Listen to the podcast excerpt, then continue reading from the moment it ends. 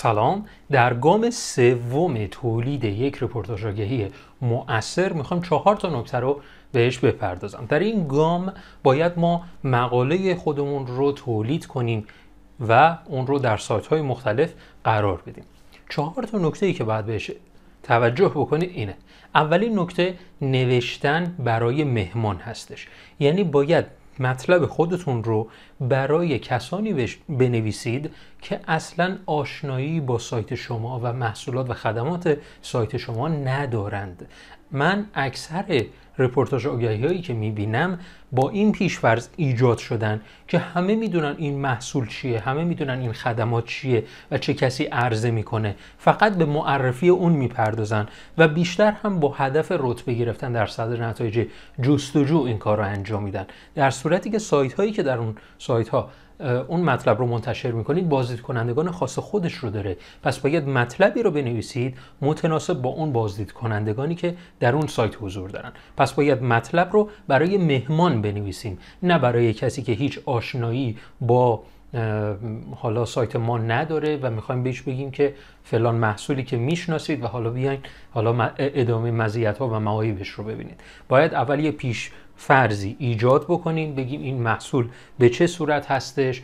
یه چیز کوتاهی در رابطه با اون محصول و خدمات توضیح میدیم و بعدش به اصل مطلبی که مد نظرمون هست می‌پردازیم. دومین نکته ای که باید بهش توجه بکنید اینه که این مطلب باید حداقل هزار کلمه ای باشه.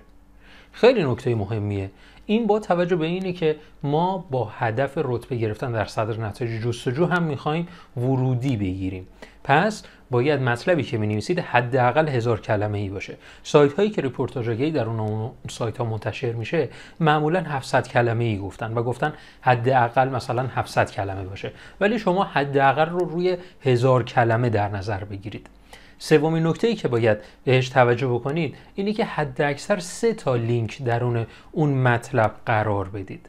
این سه تا لینک حتما نباید که به یک لینک خاص حالا مراجعه بکنه. یعنی اینکه مثلا اون سه تا لینک حتما نباید به یک آدرس URL خاص اشاره بکنه باید به سه آدرس متفاوت اشاره بکنه. این نکته خیلی مهمه. پس حد اکثر از سه لینک استفاده کنید و لازمی که بگم اون کلمه کلیدی که می‌خواین به صدر نتایج جستجو برسید از اون کلمه کلیدی باید به صورت مترادف و یا دقیقا عین همون کلمه کلیدی رو به صورت لینک دار قرار بدید.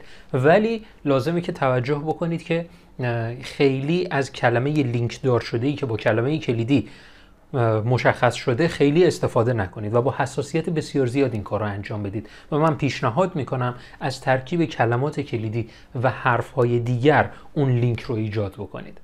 چهارمین نکته که باید بهش بپردازیم دعوت به اقدام هست. حتما در انتهای مقاله خودتون دعوت به اقدام داشته باشید. افراد رو دعوت بکنید که یک اقدامی انجام بدن. شاید تماس با شما باشه شاید مراجعه به یک آدرس URL خاص باشه و یا شاید جستجو در گوگل برای یک کلمه کلیدی خاص باشه که شما در اون رتبه گرفتید. با این کارها می‌تونید یک مقاله بسیار جذاب و عالی بنویسید که خروجی خیلی خوبی داره.